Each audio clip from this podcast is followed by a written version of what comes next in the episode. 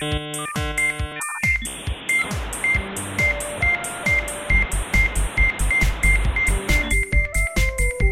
the next episode of Tap into the limit. Absolute insane amount of startups that were there. Thank God the Great Recession gave me the pink slip and I could go out and be myself again.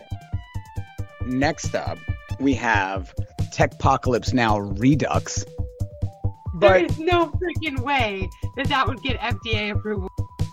My skin is so white I practically translucent.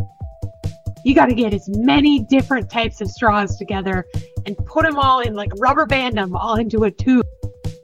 like I have my own lived queer experience, but it is a queer experience from the perspective of a cis white man.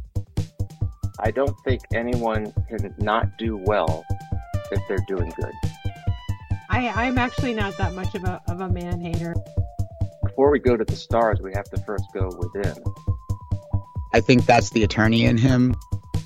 Who are you as a person? What matters to you outside of your health journey? all that and more next time on Tech it to the limit.